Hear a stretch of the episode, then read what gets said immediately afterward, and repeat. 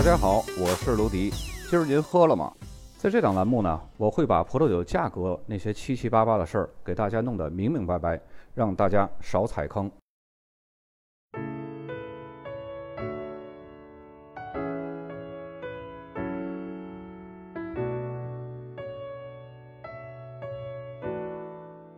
阿德莱德山区是位于南澳首府阿德莱德市周围，是属于洛夫蒂山脉的一部分。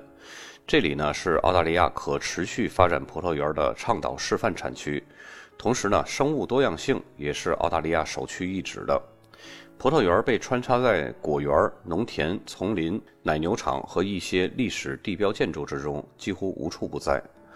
产区从北部的巴罗萨谷和伊顿谷的接壤处，一直延绵到南部的麦克拉伦谷和兰好勒西的交界处，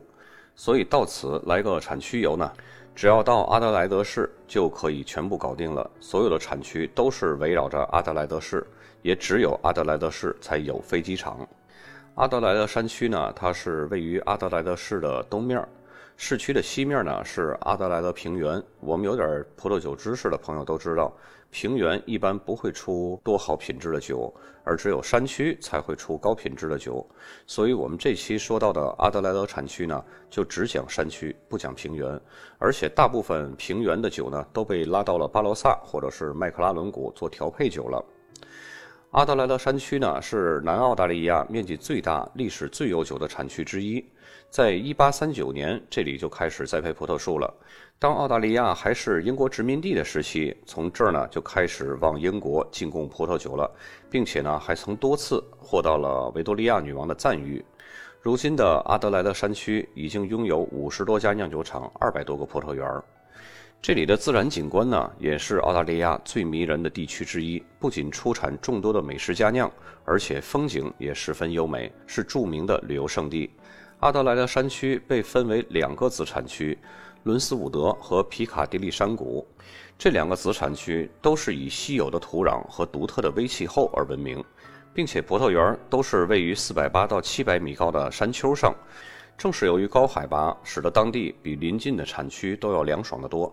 夏季日照时间每天可以达到十个小时，而冬季的日照时间每天仅为四个小时。在葡萄生长季最重要的一月份，平均温度呢只有二十度左右，类似于澳大利亚更南部被誉为最纯净的孤岛塔斯马尼亚的温度。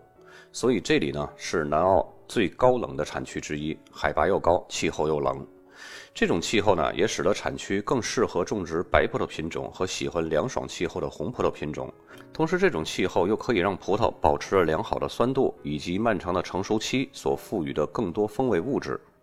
阿德莱德山区出产的葡萄酒普遍活力十足，当地红白葡萄品种的种植比例是四比六，是以白葡萄品种为主，主要种植的品种呢是长相思、霞多丽，还有红葡萄品种主要种植的是黑皮诺。这里出产的长相思因为品质超群而被奉为澳大利亚的标杆儿。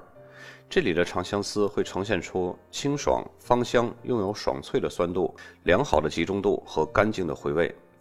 黑皮诺和霞多丽在当地呢也是占据同样的重要地位。霞多丽保留了充分的酸度，口感复杂而不失优雅，带有柑橘类水果的风味，伴有微妙的橡木桶味儿和矿物质味儿，味道层次复杂，令人印象深刻。可以说，它为整个南澳的霞多丽葡萄酒的风格指明了一个新的方向。这里的黑皮诺则代表了南澳的最高水平，单宁柔顺，成熟的莓果风味十分突出。但是，这里大部分酒庄酿造黑皮诺不是使用传统工艺，而是使用酿造博若莱新酒的二氧化碳浸渍法。当地酿酒师呢，也是在借鉴了博若莱酿新酒的方法，认为可以通过这种方法保持酒液的新鲜感。同时呢，霞多丽黑皮诺也被用来酿造高品质的传统法起泡酒。此外，这个产区也种植一些其他红葡萄品种，例如西拉子、赤霞珠，还有桑娇维塞。我们来重点介绍一下拥有独特微气候和稀有土壤，并且名气也与日俱增的两个子产区。早在几十年前，伦斯伍德是以种植水果著名的，即使到现在，在产区的路边仍然可以看到一些苹果园和樱桃树。伦斯伍德从果园转变成葡萄园是在上个世纪八十年代开始的，当时呢已经有酿酒师希望可以在这里兴建葡萄园了，到了1983年，当地发生了一场大火，把很多果园都给烧毁了。结果这些土地的拥有者呢，便不得不将荒废的土地转手出卖。从此，这片地区由果园就变成了葡萄园。也就是从那个时候开始呢，在葡萄酒业响当当的名字开始和伦斯伍德结缘。例如来自伊顿谷的汉斯科酒庄，还有当时来自克莱尔谷的纳普斯坦酒庄，都是很早就已经留意到这一产区的潜力了。他们在这里主要物色的正是黑皮诺、霞多丽，还有长相思，甚至是这里好年份的赤霞珠。不过，纳普斯坦酒庄的庄主蒂姆·纳普斯坦是自从在伦斯伍德建立了箭牌酒庄，自己在克莱尔谷的大本营就开始逐渐的忽视了。以至于后来不得不将自己的大本营转手卖掉。不过，他如果要是不卖掉克莱尔谷的纳普斯坦酒庄呢，也没有办法完全建立好这个伦斯伍德的箭牌酒庄。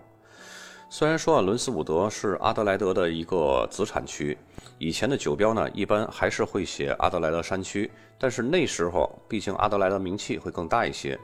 如今伦斯伍德这个子产区呢，也是小有名气了，酒标上经常会单独标写伦斯伍德。这个一会儿看酒标就可以看到，这里的泥土资源也是很丰富的。不过由于在斜坡上有很好的排水作用，因此呢，泥土的养分会减少很多。但是呢，这刚好可以降低葡萄的产量，从而提升葡萄的质量。遇上天气比较暖和的年份呢，在伦斯伍德种植出的赤霞珠和西拉子都会非常成熟，非常甜美。既然是在山坡上种植的葡萄。在日常的葡萄园管理和采收的时候呢，都必须完全依赖人的手工完成。在这点上呢，成本就会贵一些。不过它的品质和同为南澳赤霞珠著名产区的库纳瓦拉相比呢，各位自己尝尝会自有评断。但是有一点需要说明的是，伦斯伍德的赤霞珠的价格普遍会更贵一些。当然，这里最稳定、最经典的当属霞多丽、长相思和黑皮诺，它们受年份、气候的影响十分小。另一个子产区呢，就是皮卡迪利山谷，这里的风土更类似于法国的香槟产区，也就是为什么这里非常适合种植霞多丽和黑皮诺。我们在讲香槟的时候也说过，那里的三个法定品种分别是黑皮诺、霞多丽和皮诺莫尼耶，并且呢，皮卡迪利山谷这里所种植的树苗和克隆苗也都是从香槟产区引进的，以呈现出来独特的风土所赋予的特有的风味儿。这里的地形和伦斯伍德一样，也是陡峭的山坡，所以机械化的采收和葡萄园管理几乎是不可能的，也都是全依靠人工来完成的。阿德莱德山区非常盛大的活动，就是每年一月的最后一个周末举行的 Crush Festival。在那几天，所有的酒窖都会陈列出自家的各种酒款，游客呢可以尽情的享用。随着各种葡萄酒，还会有美食、艺术展。非常像库纳瓦拉每年十月份的赤霞珠庆典那种活动，在这里呢，还有一个澳洲大 IP，就是奔赴马格尔庄园，它就是位于阿德莱德市山路之中，可以说这里呢是奔赴的发源地，也是澳洲酒王奔赴格兰许的诞生地。